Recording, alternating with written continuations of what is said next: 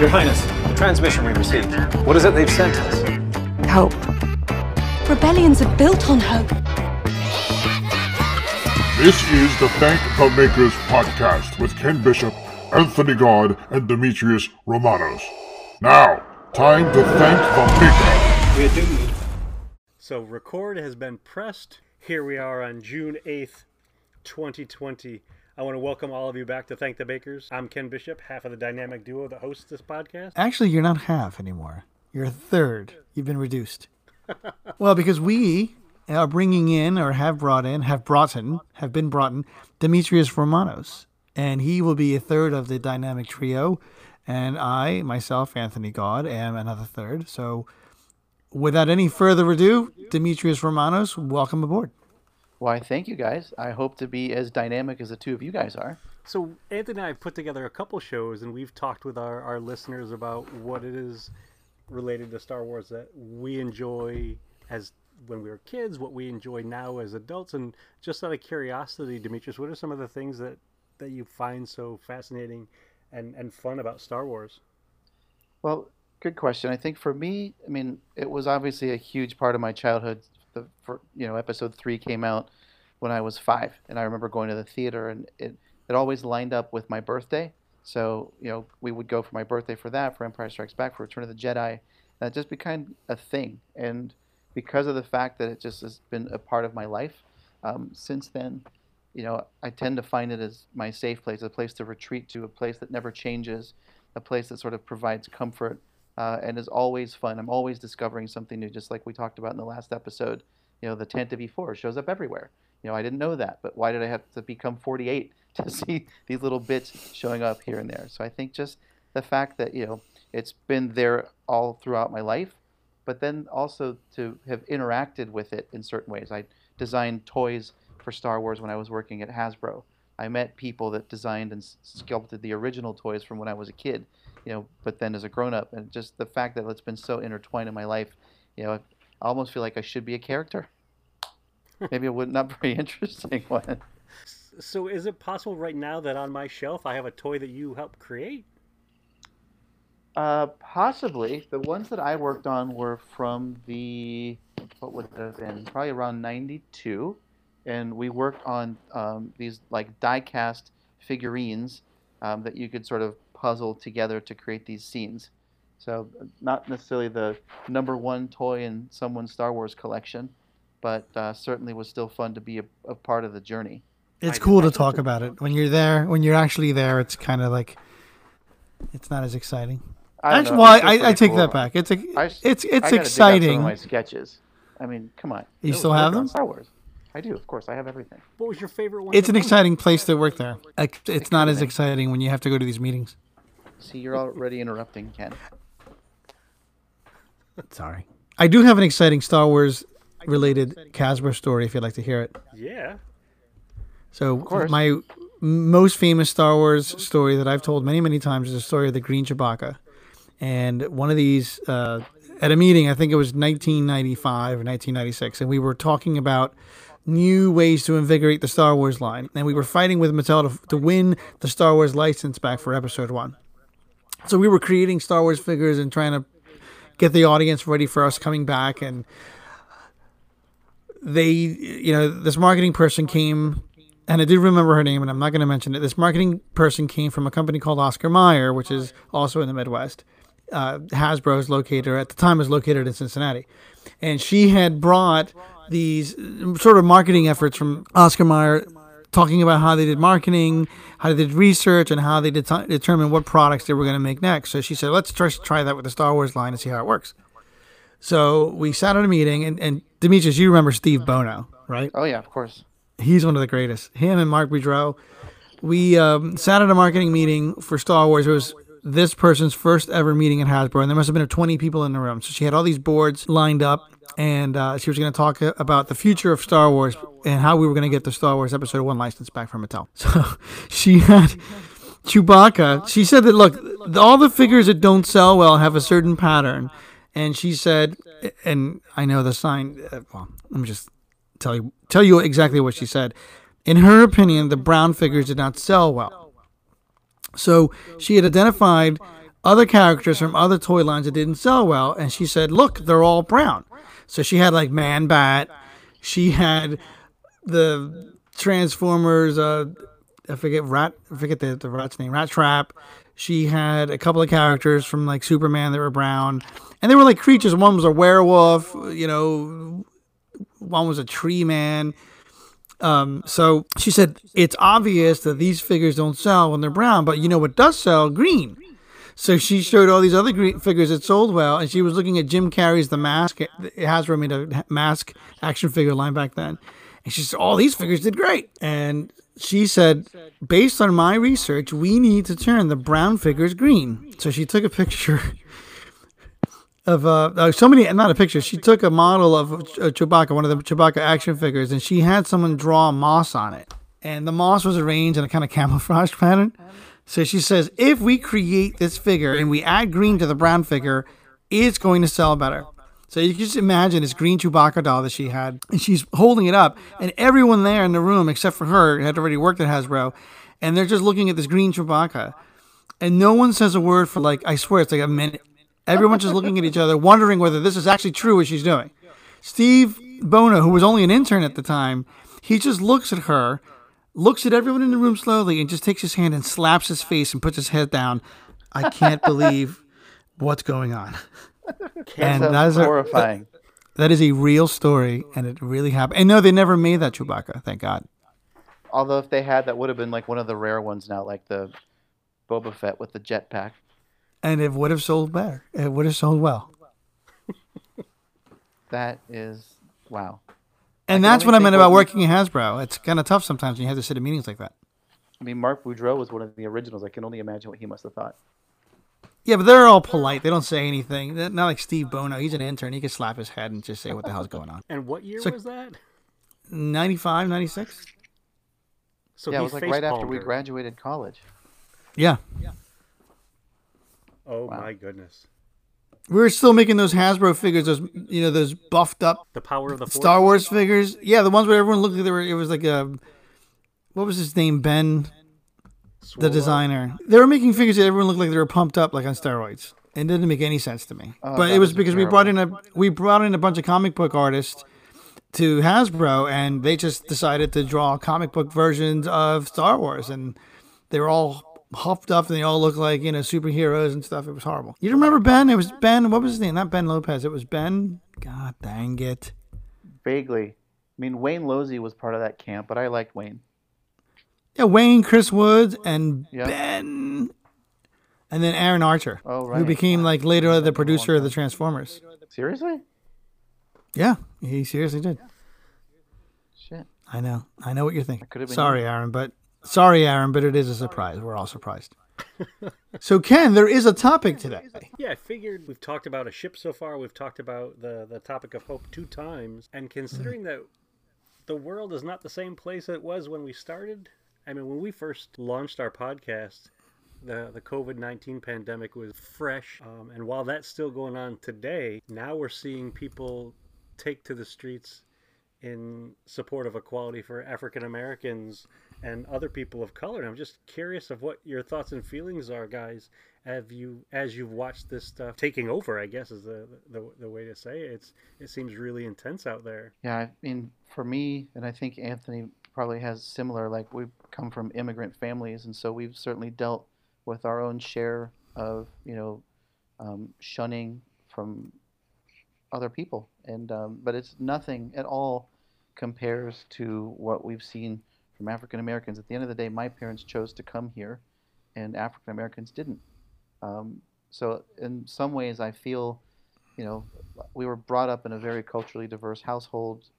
My first best friend was black. My parents' first best friends were black. Like, it never occurred to us what race people were really. We were pretty colorblind.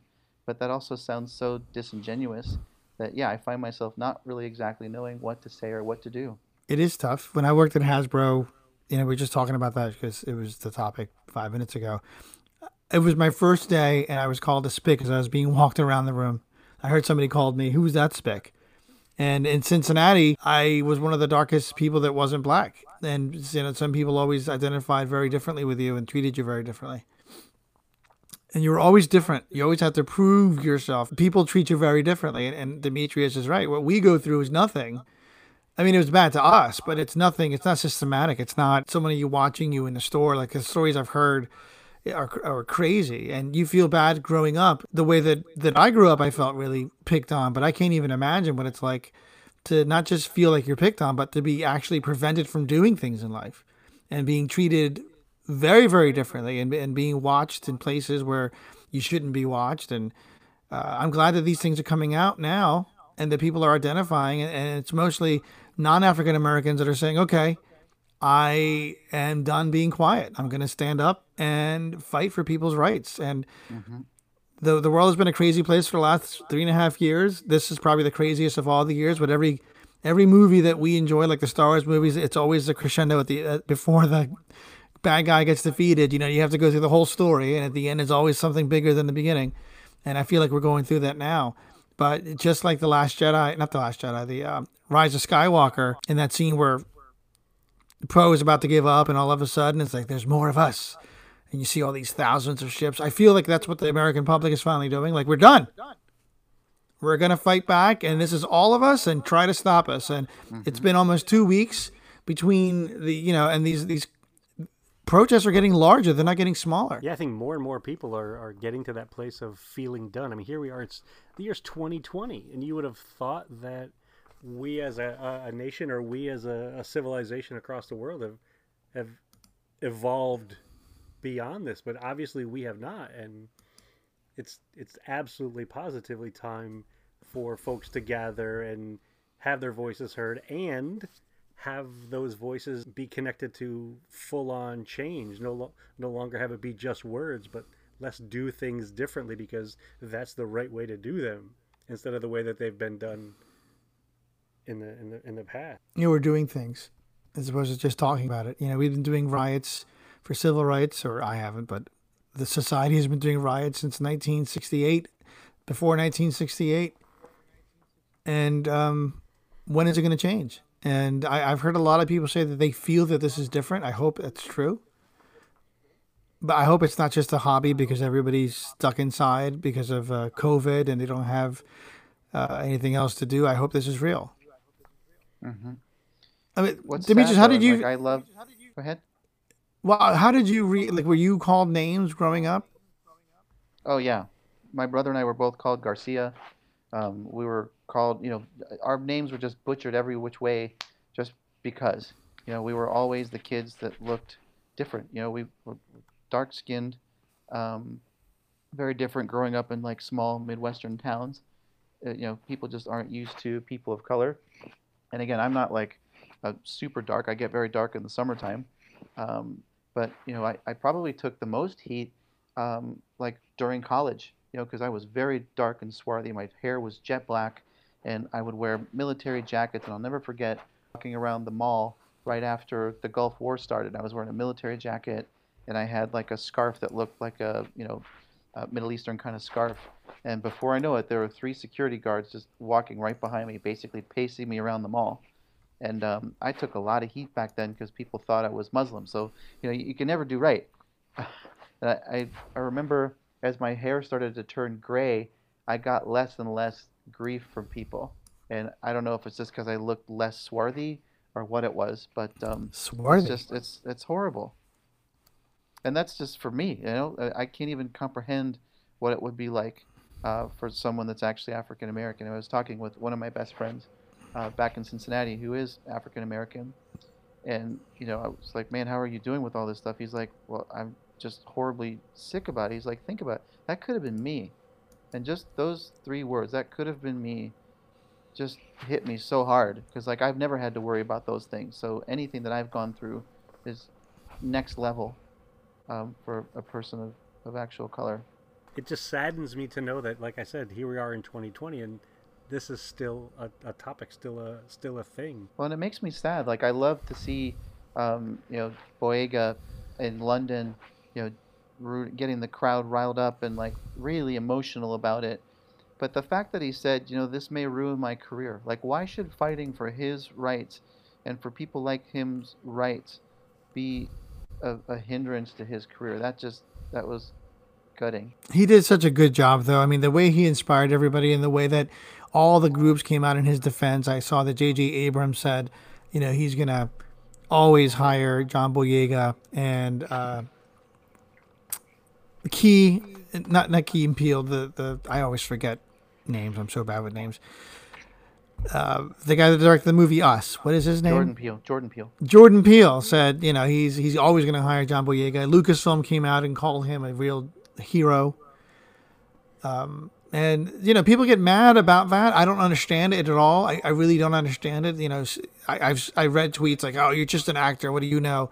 Like, somehow he doesn't know the black experience because he's an actor. What is that? Right. But he stood up, and you're right, Demetrius. He said, I might lose my career because of this, but I'm going to stand up. I'm going to organize, and I'm going to keep fighting this until this thing is fixed. And there's a lot of parallels there to the character that was written for him or was written and had him star in it in Star Wars, especially in The Last Jedi. What was it? The Colin Trevorrow version of Rise of Skywalker, not Last Jedi. Duel of the Fates. And what happened in that movie that was removed, Ken? I thought Finn was going to have a much bigger role than he had. Yeah, in that movie, he organized a resistance for the stormtroopers that he knew from being a stormtrooper himself, that these guys did not want to be part of the oppressive system anymore. They wanted to be freedom fighters, and they were being forced to do this stuff, but what choice did they have? I mean, they have to do it or they die. They get killed. And it's an interesting story that unfortunately was cut because it would have been not just relevant to today, but it would have been really interesting to learn a little bit more about how the stormtroopers, especially the First Order stormtroopers, because they were taken away from their parents against their will. It would have been very interesting to see how that story tied up. And actually, I'm still interested in hearing that story. And if there's a way to continue that story like Disney Plus, I would definitely watch it. And wasn't that rebellion meant to be like take place on Coruscant, where he not just got former stormtroopers, but the people who lived at the lower levels of Coruscant to rise up and resist the First Order. I think that's some of the stuff. I remember seeing some concept art around that. Right. He basically leads an assembly of everybody, and it was like what Demetrius was saying on the pre-show, that the rebellion is made up all kinds of different people, and this is what you're seeing today in America. You're seeing a system that is, for the most part, unified, being protested by a bunch of different people from different places, in different cities, different ages. There's really nothing alike when you look at these protesters. They're all over the place in demographics, but they're together. And they're rising up to fight for the rights of what they believe is an oppressed group. It is an oppressed group. And I couldn't be prouder of real life, you know? Yeah, it's funny. They do. They see the bigger picture, and they assemble for that. And they tend to, you know, disregard what planet someone's from or what race someone is. And so long as they can do the job that's required, you know, right on. Let's go kick some ass. You don't see a lot of racism or... at least maybe in the books, but you don't see it in the movies. You don't see it in the TV shows and the rebels. They all, like Demetrius said, you're green, you're blue, you're purple, you have horns on your head. Are you a rebel? Are you fighting against the system? Come join us. Well, I think the closest to where that shows up was back in A New Hope when the droids attempted to go into the cantina, and the bartender in Mos Eisley says, "No, we don't serve their kind." I think that was right. one of the most, at least That's one of true. The earliest overt symbols or examples of discrimination in Star Wars, where the droids aren't allowed in here. The guy who looks like a werewolf, he's fine. The praying mantis in the corner, he's fine. but we can't have the two robots come in. Yeah, I do wonder what was his aversion with robots. There's a story there. Maybe it's like The Mandalorian. Yeah. Who knows? Maybe a robot did him wrong one time. And maybe, yeah, that's right. The Mandalorian, he couldn't stand those robots. So, Ken, the history of Star Wars is, you know, George Lucas wrote these to reflect the times, correct? Oh, absolutely. I mean, from the beginning, he got a lot of inspiration from his own life, a lot of inspiration from movies. But from what I understand, A New Hope was written around the time of Vietnam. And surprisingly enough, oddly enough, George fashioned the Empire out of the United States. And the rebellion was meant to, in some ways... represent the Viet Cong in the Vietnam War. Oh, I never knew that. That's interesting. And so George has had rebellion on the mind ever since he created these movies back in the early 70s. Yeah, and they mirror the fall of the Republic, which is something that you could almost say is predicted what would happen here in real life. You know, you have a person that's pretending to be the good guy who's saying that he's going to bring righteousness to everyone, and then he's actually orchestrating the downfall of everybody by creating an army of military people that control all the sectors of the known universe. Mm-hmm. And George is a huge fan of, or hugely interested in anthropology and history, and so not just did Star Wars reflect the United States in the late 60s and early 70s, but it also reflected other cultures who've gone down this path of growing and growing and growing and taking over other places, and it didn't always end well for them. Yeah, it shows that imperialism never works, especially when it's based on not the benefit of the population, but the greedy self-interest of individuals. In this case, the you know, the Supreme Chancellor, the Emperor. Now, if you don't, I mean, obviously all of us here on this podcast tend to lean liberal here, so there are probably some people that aren't going to like this, but the clear mirror that Star Wars creates to reality, which it actually predicted what would happen today, in a sense. So, and we mentioned the last, you know, the Rise of Skywalker with the spaceships coming out, all the people unifying to fight the Emperor, but look at the parallels that are here. And one of the things that I think we could talk about now is what other parallels in Star Wars relate to the real world, especially in recent times. What is Star Wars predicted, or, like you mentioned earlier, reflected without being so overt that most people understood that it was a you know, Vietnam War messaging, right? Ken, you're the expert on Star Wars history. What are the many themes that have been mirrored in Star Wars that we are living in? Well, one of the ones I found very interesting, it wasn't from the movies, it was more from the Dave Filoni animated shows. There were two episodes in the Clone Wars Season 3, Episode 5, which oddly enough was called Corruption, and Episode 6, which was called The Academy. Both of those episodes had lessons about the citizens. It was their responsibility, it was their role to hold their leaders accountable. And so in Episode 6, The Academy, Ahsoka Tano, who has become a huge fan favorite, she was sent to the planet of Mandalore, and she was asked to teach a bunch of students that were in their academy there, the Royal Academy of Government. And at first she thought she was overqualified, even though she herself was just a Padawan. In that episode, she said that it is every citizen's duty to challenge their leaders, to keep them honest and hold them accountable if they're not. And she even went on a little bit later than that to say lasting change can only come from within. I mean, look at where we are right now. Folks are standing in the streets telling their leaders, telling their elected officials, telling the police, we won't stand for this anymore. Change has to happen. Yeah, it's the fight between greed and power versus the power of what's right. And that's one thing that I think we've seen in all of, if you just look at them as three trilogies, good always wins. And, you know, it might take a while, but I think in the reality of our world, the good and what's right is actually going to win. It's going to take some time. Things get better with time. You know, that's the history of society, right? That you have in the 1900s kids working in factories, getting their arms chopped off, people working without any working conditions or health care, hundreds of people put into buildings like that Boston fire they had at the sewing factory. Those are standard. That's how everyone lived. And we're living in a much better life now, 100 years later, but it's not a much better life for everyone. So we just have to, yeah. I think your comment brings up an important point, is even though right now in this moment, we're not where we think we should be, mm-hmm. we can honestly say we're not where we were.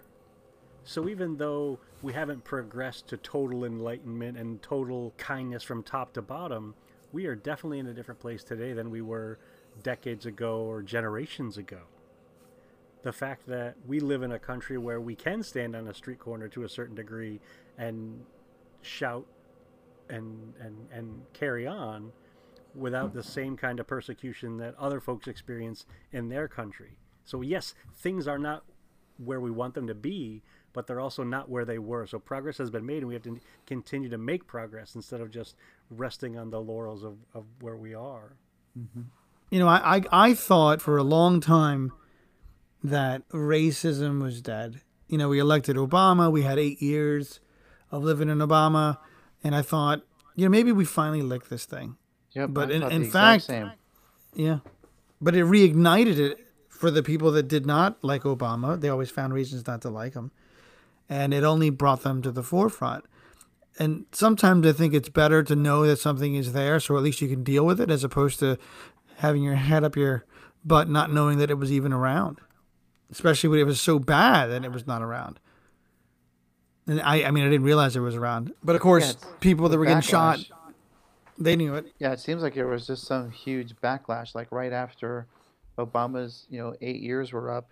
It said, okay, well, let's now forget being this amazing kind of equal opportunity country, and let's go back to the 50s and 60s. And you just wonder, like, what brought that out? Like, why is it that these same people that are out there, you know, driving their cars through peaceful protests, happy to watch sports on Sunday, and all sports teams are pretty racially diverse, if not weighted towards African Americans? It just doesn't make any sense. It's so just pick and choose, right? I think it's all about being threatened. Honestly, it's all about not understanding and being scared of what you don't understand. Because it always, like, they always, oh, I know someone that's that color. I know a Spanish guy. I know a black guy. I'm not a bad guy. Mm-hmm. But they're not afraid of the guys they know. They're afraid of the guys they don't know. Yep. You know, the period after that, when Return of the Jedi, they blow up the second Death Star. Everyone's happy. The Ewoks are dancing. And then you find out later on, it just starts all over again. And you have to wonder, like, if you just think about life and you just try to if you just say, look, if everyone just one day at the beginning of the day say, I'm just going to do everything right today. I'm going to go to bed. And in between I wake up and when I go to bed, I'm not going to do something bad all day long. Mm-hmm. And they just did that every day. Then we'd be fine. What you think, but like one of the other things that I've been thinking about is, you know, at the end of World War II, there was a treaty. At the end of any war, or some big thing, there's some kind of a treaty where the two sides come together, they agree to disagree, or they agree on something, they shake hands, they sign some documents, and they go their separate ways. It always kind of bothered me that in Star Wars, at the end of, you know, when they blow up the Death Star, there's never any sort of like sitting down like, oh, gee, here's where we agree, here's where we disagree. Let's like, you know, kind of sign something and like put some closure to it. It's just like, nope, good guys blew up the Death Star, and now it's just going to start all over again. Ken, was there a signed end to the war? I know that there were a lot of factions that existed, and you know, a lot of leaders that took their own parts of the empire and kind of tried to carve their own versions of it. Was there in canon in the books? Was there a version of the story where they signed a peace treaty with the rebels or the New Republic? I think there were several of them. I'm not 100% familiar with all the details of it, but I thought new governments were actually formed after some of these events, because Princess Leia was actually one of the leaders. And then, oddly enough, spoiler for those of you who haven't read the book yet, but there was one book that she was in. I don't know if it was Aftermath or one of the Aftermath books. So the Death Star had been destroyed, the second one, and the galaxy still didn't know that Darth Vader was Princess Leia's father. Mm. And so that was a big... What? Yeah, it was a big piece of juicy news. And Leia was worried about it getting out because she thought that it would tarnish her reputation. So I remember that being in one of the books. But yeah, I'm pretty sure that governments were formed, you know, in between the movies and stuff in the Star Wars books. We just don't see any of it on the screen because it doesn't necessarily make for good film. Yeah, good film. But that's what makes Star Wars so different from a lot of other things, including Marvel, even including Star Trek. It is a reflection of our world, just in a different setting. And in that Star Wars world, there's all the detail that you're looking for, If you want to find out about, God knows, any obscure part of the galaxy, any obscure history, someone wrote about it. Someone wrote a book about it, or someone's talking about it on some website, or it's in Wikipedia. It's such a vast universe, and it's continually made up every day and expanded every day.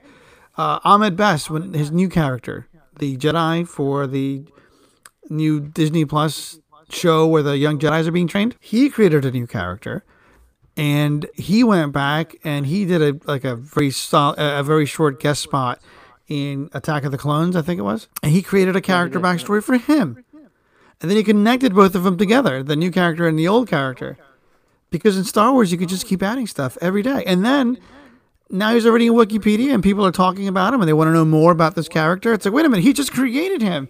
But I guess in a way that's okay, because that's how everything was done. And that's the unique thing about Star Wars. As soon as someone creates part of that myth, it becomes part of that myth. And everyone else just accepts it. Yeah, that's part of it. And not only that, but we live in a time where technology is so wonderful. While you were talking about Ahmed Best, I actually looked up in Wikipedia about what happened after the second Death Star, and there was actually a document called The Galactic Concordance. Huh. And it was a few prominent members of the Provisional Senate speculated that the New Republic's war with the remnants of the Empire had finally come to an end, and a final surrender may be imminent. It was a historic peace treaty that marked the end of the Galactic Civil War, a conflict between the Galactic Empire and the New Republic. The treaty was signed by former Imperial Grand Vizier Mas Ameda and New Republic Chancellor Mon Mothma on the core world of Chandrilla. So yes, there's stuff out there, but it probably doesn't make for great film. What you're saying has really happened. Yes. You know, it's funny. This is Star Wars. You're reading something as if you're telling Demetrius and I some news story that you just Googled. Right, some real history. In the future, by the way. I mean, you almost wonder, is that you say that Star Wars is a reflection of our society, but in some ways, I think the reason people are so enamored with Star Wars, it gets so deep into it and create these other stories that George Lucas never even dreamt of, is because maybe people are so dissatisfied with our reality that they'd rather be in the other one, where diversity is applauded, where there are different worlds, where there is sort of this mass desire to do good. I don't know. Well, that goes back to some of the stuff that George talked about when he was making it. I mean, during the late 60s and early 70s, the movies on the screens weren't very uplifting. They weren't very hopeful. And George wanted to have this movie that was this space opera to teach children lessons and to provide a source of hope for them. And that stuff has, that theme has stuck with Star Wars, whether it's the comic books, whether it's the books, or the cartoons. That theme of hope shows up again and again and again and again.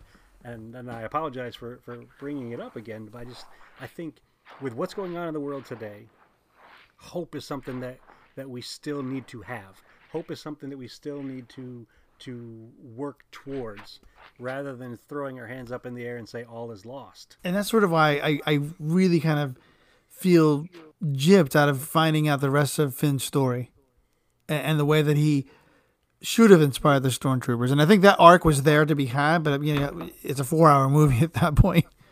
Yeah, but, for sure. But it's something I wanted to see. It's something everybody wanted to see. Here's a Stormtrooper and the final film saying, you don't have to live this way. You don't have to let your circumstances control you forever. You can make a decision.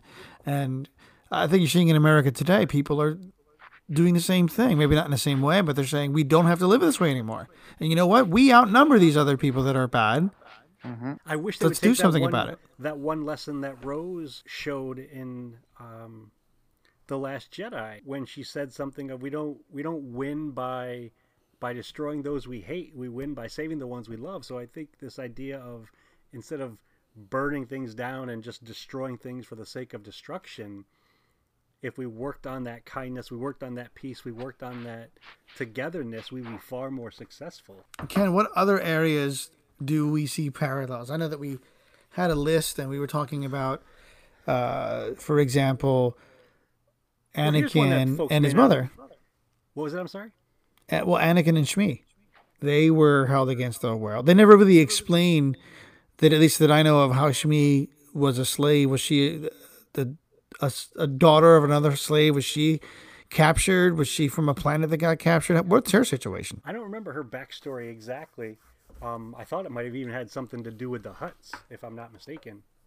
You know, this organized crime family. But even beyond Anakin and Shmi, I mean, there were other races that were taken advantage of. If you look at the history of the Wookiees on Kashyyyk, I mean, they were strong, and they would be taken from their home world of Kashyyyk out to do work across the galaxy. Yeah, they always beat on the poor Wookiees, and I think Solo was the first one to really show us that, how they were treated and how they were emaciated and were just used to mine the spice mines of Kessel. Yeah, they had even a couple episodes in Clone Wars and Rebels where they attempted to free a bunch of the Wookiees who had been, and oddly enough, they were captured by Trandoshans.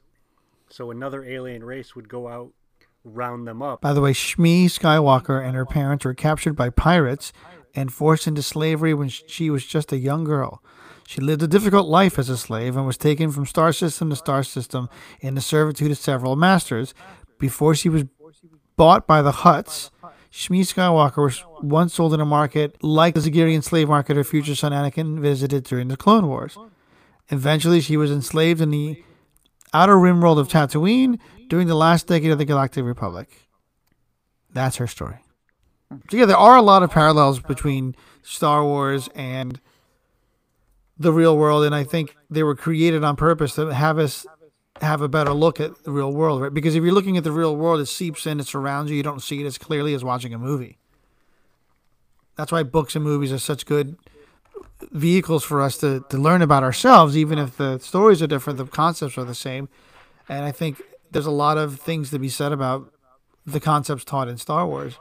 I mean, it's the only movie that I think, I guess Marvel, but the only movie that has created a religion that I know of. Unless there's something else that I don't. Yeah, I don't think they've created a Vulcan religion, but I do know that, you know, some people actually put on their census forms that their religion is Jedi. And no, I'm not one of those people, just in case you're wondering. I've considered it, but... Well, the beliefs of the Jedi are just as valid as any other belief out there. You know, it's more like, I would say Hinduism, Taoism, Buddhism. I guess it depends on the Jedi, because they all have very different looks at the Force. They all have different outlooks. It's a lot more like honor-based than traditional religions, which I think is really interesting. And I thought George wanted it to be a conglomeration of several different religions and not just be based on a single one. Every time we do this show, I realize how stupefyingly amazing it was the fact that somebody decided that I'm going to write a book about these myths, create new myths, and then he actually did it. Well, and then others took it and ran with it. I mean, it's just amazing, like we were saying earlier, how this is just expanded. Every little thing that you want to know about, there's somebody that's written about it. And it's different than Harry Potter, which I think was the closest universe, Harry Potter and Lord of the Rings. Those books are expanded by the original author, and in Lord of the Rings, his son. But they're not expanded by groups of people like Star Wars is. Right? I mean, Star Wars is a little different, and it's a larger, well, it's a galaxy as opposed to like England, like Harry Potter. But it's the people putting it together. It used to be George, but then when the book started coming out, and it just grew and grew and grew, and you have all these people adding their own versions of the stories and their own. What I love about it is they let Ahmed Best create his own story. And, you know, a lot of actors probably can create their own backstories of their characters. Here's your character. Come up with a backstory. I mean, how cool is that? Well, there are people that see these things on screen, and they have goals of either being in a movie or making a movie. Or, I mean, heck, both of you guys talked about you've had experience, you know, working on Star Wars related toys. That's just incredible how a movie can inspire that kind of behavior from folks. I mean, on that note, every time I watch like Mandalorian in particular, there would be some like B-list actor in almost every episode, and you're like, come on, this is just some guy that told his agent that he wants to also someday be in a Star Wars movie so they can tell their kids. Like, why else would Bill Burr, who I love as a comedian, oh my God, it's great, in The Mandalorian? Oh my God, it's great, hilarious. I mean, we'd all love the opportunity to be in a Star Wars movie. I'd be an extra. And he plays Bill Burr in Star Wars. He's totally just Bill Burr in Star Wars. He hasn't changed a bit. Sorry, I took it off topic a little bit, guys. Nah, it was right on. I mean, no, Bill Burr is on topic. Yeah, Bill Burr is just one example. I mean, Horatio Sands was in the first episode of The Mandalorian. Yeah, exactly. The gentleman, I don't remember his name, but the guy who drove the speeder across the ice, he was only in it for a few moments. Yep. And Taika Waititi, amazing. They just want to be part of it. This doesn't even bring up the weirdness of the Christmas stories, the holiday Star Wars stories. Oh my God, talk about weird! And people sat down and designed it on purpose. That was something. I gotta watch that again sometime. I remember when it came out and I was little and I just thought it was the greatest thing ever. It isn't though. It really is not the greatest thing ever. And I watched it last year and I can't believe how bad it was. I mean, it's cringingly bad. So we're going to have to make that an entire episode then. That should be almost like a Mystery Science Theater 3000 where we like watch it and comment on it. If only one could do that. If I force my children, who are 13 years old now, to sit down with me when I watch that, they would kill you. They would kill me. They would probably burn the house. I don't think they'd understand it. And I say, look, it was the 80s. It was a different time.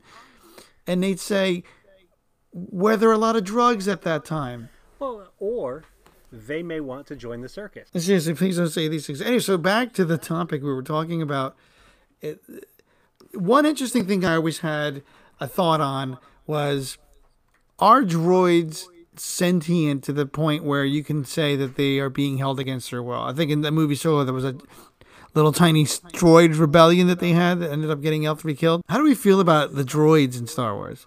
Like, when you get to what intelligence are you now being kept against your will? Well, oddly enough, in one of the books, in one of the Star Wars books, I think it's called Droidography, they have different levels of droids, and it's based on the roles that they perform, whether it's just basic lifting and moving stuff, or if it's, you know, like a C-3PO where he was supposed to be, you know, trained in protocol and etiquette. So there are even classes of droids. Well, and some convey emotion, right? Like when C-3PO told R2-D2, no, I don't think he likes you either. And he goes, boo boo. Like, there's an emotion there. If there's emotion can be conveyed, then yeah, there's a level of being sentient, which then I would agree, if they were taken over and forced to do acts that they're not programmed to, it would not be right. Even Dio showed emotion when Rey had gone and he said, sad. So even the newest of droids, the newest of new droids, showed emotion. What did Finn call him? Like cone face or something like that?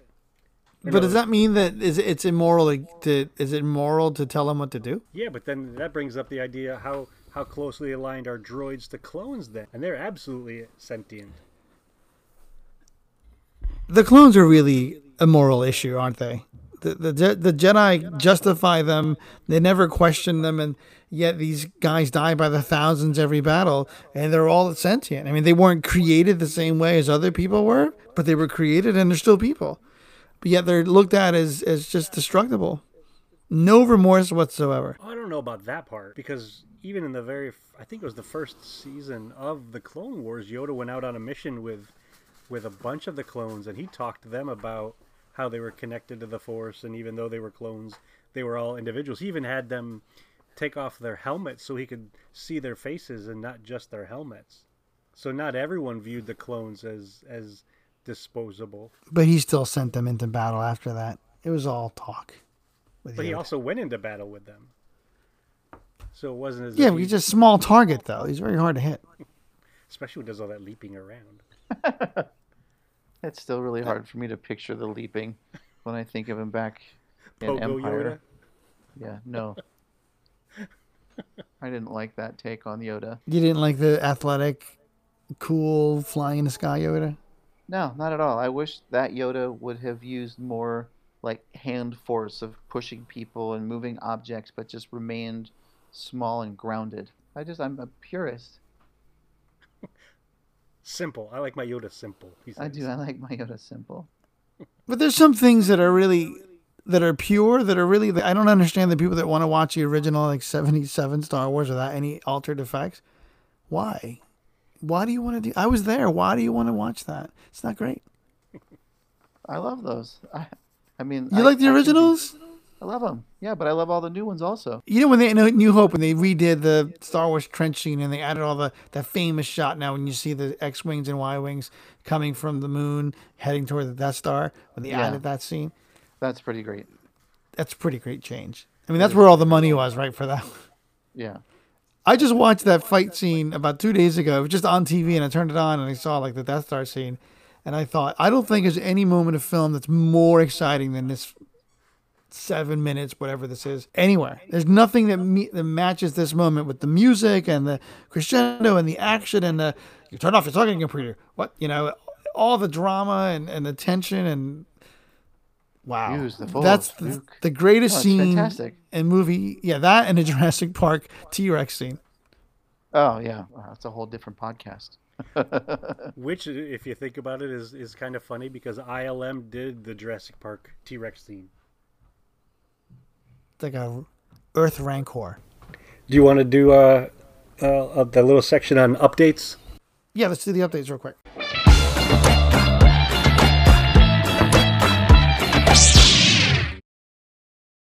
So there was the most recent episode of Gallery on Disney Plus. Did either of you watch that yet? I did. What'd you think? Well, as of this shooting, the last episode was when they got into the little Baby Yoda doll, right? Yeah, the process. I mean, all the episodes this year, but especially the last two, the one where they talk about the screens, how they do the backgrounds for the show, which I cannot believe they didn't film those scenes outdoors. I still think they were indoors. Even when you know what the trick is, it still works. These last two episodes have been so exciting that I've gone and rewatched The Mandalorian after seeing the making of it, just to see what they were doing behind the scenes, see it in the scenes, you know, in front of the scenes. And the more I watch that show, the better it gets. So In the Making really heightens the love for that show for me. There was one moment in there that it's going to sound selfish or self-centered, and I apologize ahead of time before I say it, but they were talking about watching movies that George Lucas watched in an effort to create new stuff. So going back to George Lucas's inspiration, and all I could think about, that's what we're doing. Like, that's what this show is all about. This is looking at the things that inspired George, that inspired filmmakers, that are now inspiring people like us to create a podcast. Like, they're talking about us and they don't even know it. What I liked about that episode is that they were talking about, this is what inspired George. Let's watch these ninja movies, these samurai movies, let's watch these World War II movies. And I think that maybe some of that was lost, that The Mandalorian went back. The Mandalorian said, let's not use Star Wars as reference. Let's use Star Wars as references as reference. Yes. Which is why they came so close to meeting the quality of the originals, because they didn't try to emulate the originals. It just emulated the source material. Yeah, I thought it was wonderful. And I was talking to Heather about this the other day. I noticed that Dave Filoni is such a student of George Lucas's that in some ways he behaves an awful lot like him. So when you watch the roundtable discussion, oftentimes you'll have people chiming in with their important parts or what they think is meaningful in the moment, sometimes talking over each other. But Dave's there, he's quiet, and then when he speaks, it's like everybody else stops what they're doing and pays attention to him. So he's like the son of the master, the son of the maker in some ways. He doesn't have to be boisterous, he doesn't have to interrupt anybody. He just watches, he just listens, and when he speaks, everybody else pauses and pays attention to what he has to share. It's like he was Lucas's Padawan. Yeah, in so many ways. Yeah, it was cool because I was actually kind of surprised by that, because, you know, you've got a guy like Taika Waititi who's, you know, Oscar, did he win or was he just nominated? Regardless, like, very high up there director, and then everyone was focused on David. It was amazing, just like kind of standing and hanging on every word. They're like the new Jedi Council. Yeah, totally the new Jedi Council. You know, they seem to be learning how to use this new technology. They seem to be learning how to make movies and shows in this Star Wars universe. So while they're creating stuff, they're also learning from each other. It's really interesting to watch, I think. Yeah, so I think what makes each of those episodes so interesting is, like, they're all kind of different, and yet they all work well together. It's really nicely curated. And we know that the next season's coming out this fall, which I cannot wait for. And then, yeah, some other exciting news. I know we mentioned early on that, you know, COVID-19 pandemic is still a thing, and they're starting to slowly open up restrictions, so much so that later this summer, Walt Disney World and Walt Disneyland are going to be allowing visitors and guests to go to the park. My wife's already bought tickets. We were there a week before it closed, and we will be a week after it reopens. What? When's that? Because we're going in August. It's in August. It's right before. I think it's mid. Yeah, right at the beginning of August. Oh, so before Celebration. If they have Celebration, yes, which I'm not sure they will. California has these stages that they go by to open the public back up, and conferences, conventions, and sports are like stage 4. And I think you guys just got into stage 2, right, Demetrius? Or you're in stage 3? We're in stage 2.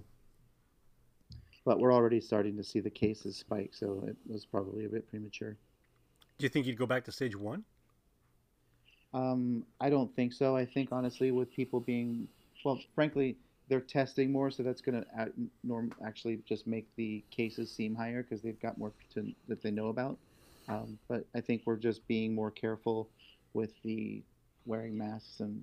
Really, the wearing masks. I think that's the most important thing, is everyone wearing masks. Gotcha. Yeah, that's what probably is different, is the fact that we're treating it seriously now, and we're educated, and there's testing, much more so than before. So you have all those elements, and you do reduce the way that it spikes, because it is spiking, but not as high as it would have been had people not learned how to take precautions.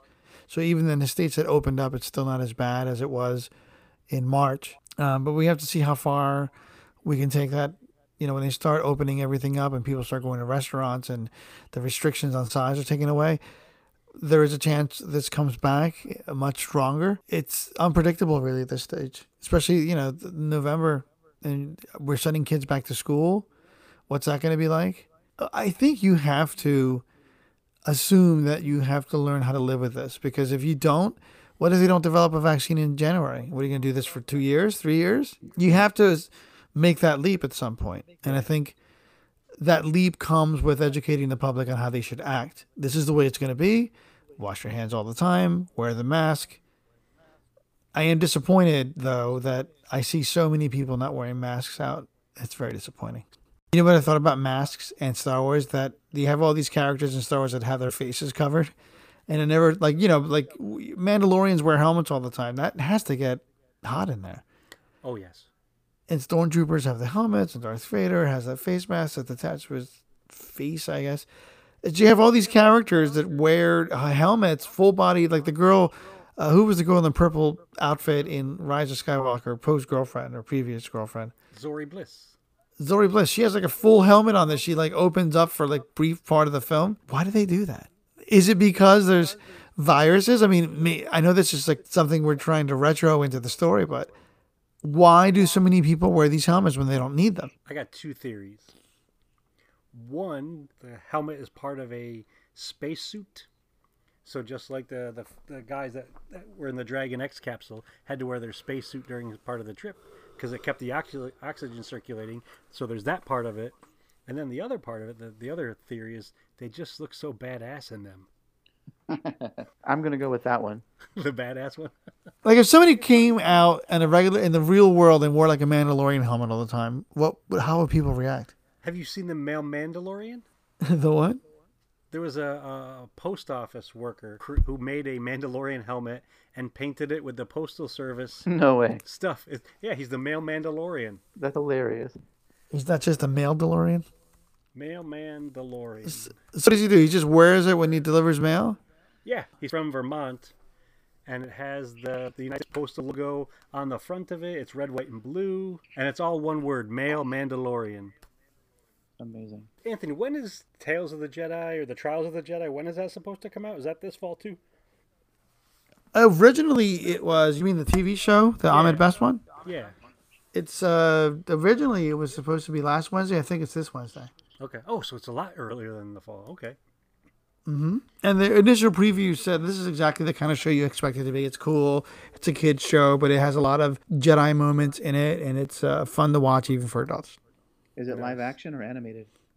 It's live action. Cool. It's a studio program with kids. It's a lot like those 80s shows where you had all the kids competing against each other to be like, who's the best? It's like that.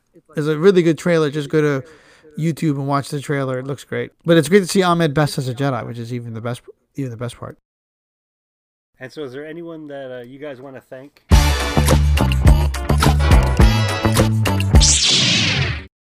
I think I want to thank Ahmed Best, actually, for not giving up.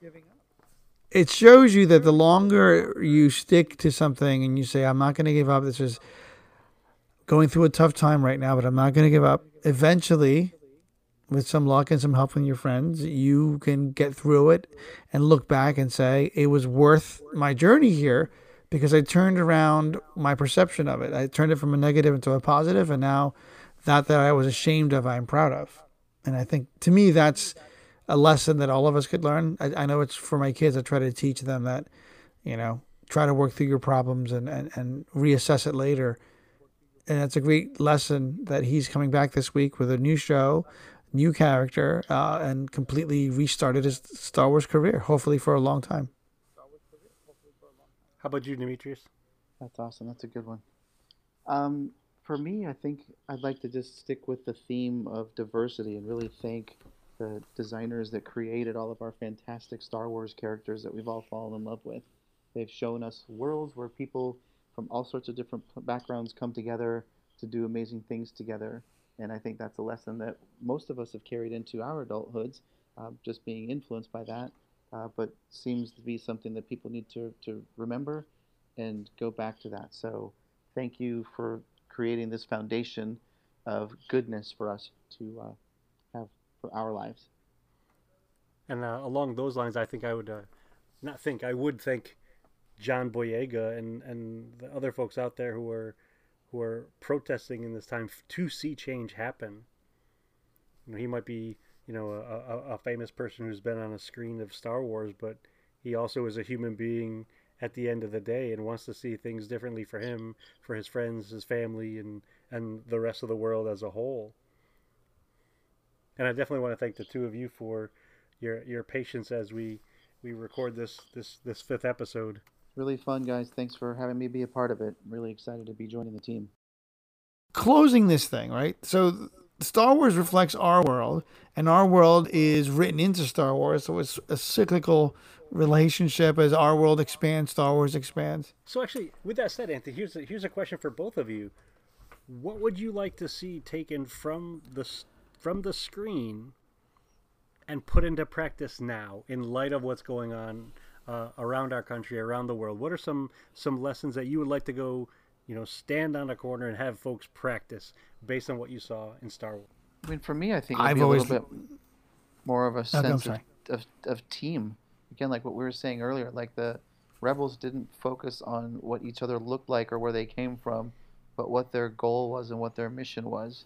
And, I mean, you see it to a certain extent. The protesters are a pretty diverse lot. But taking that into everyday life and just looking at every day as something to accomplish and how can I do that together with respect and with dignity, that's what I hope starts to become more real, where you do become more colorblind and just respect people for who they are and what they can do. My answer is the defeat of the Emperor. I'd like to see that repeated in real life. Oh. Okay. You win. Yes, that. To beat the Emperor. You try to figure your next day. My kids they're still, they can't wait for that day. If he ever gets to, he loses the presidency. What happens the next day, besides the inevitable legal fight, no matter what the result is? That celebration, the scenes at the end of Return of the Jedi, that's kind of what I envision going to happen on the streets.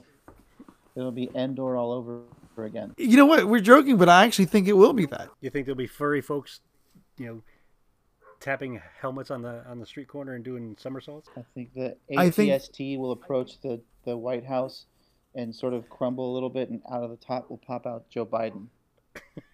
Green Joe Biden. Green Joe Biden. Not that I'm a big Joe Biden fan, but yes, the emperor must be taken down. Yeah, so Ken, I mean, there's the good versus bad story as it comes to an end. You know, I mentioned it earlier. As the movie comes to an end, the action, everything ramps up. Things start to just get bigger on an epic scale, and that's what we're seeing today. The question is, are we going to see the demise of the emperor before Election Day or at Election Day or never at all? So there's a lot of mystery in our world left, but it is exciting to live through it. And I do think that the rebellion that has risen up against their what they feel is an oppressor in time will become so legendary that people will talk about this year forever. Because when you think about it, even though we're seeing it on the news and it's crazy and there's this virus and these people marching and just craziness happening. It started with impeachment and Australia on fire. Don't forget this is a year like murder hornets. UFOs are confirmed to be real. These things are things that happen, and the year's only half over. It's not even half over yet. And I think I'm along the lines of Demetrius. I want folks to work together, and I think in some cases the protesters are forgetting that some of the people standing on the other side of the line of them or from them are also people. They may be wearing uniforms, they may be, standing behind a metal or a plastic shield, but it's still a person. And it's not helpful, it's not useful, it's not meaningful to hit them with rocks or, spit in their faces. They should pause and reflect on the fact that is a person too, and we collectively need to work together to overthrow the emperor. We collectively need to take our words from words and put it into action so that the next moment is better than the last one. Mm-hmm. Well said, Ken. That was amazing. Let's leave it at that because I don't think anything that we can say after that is going to top it.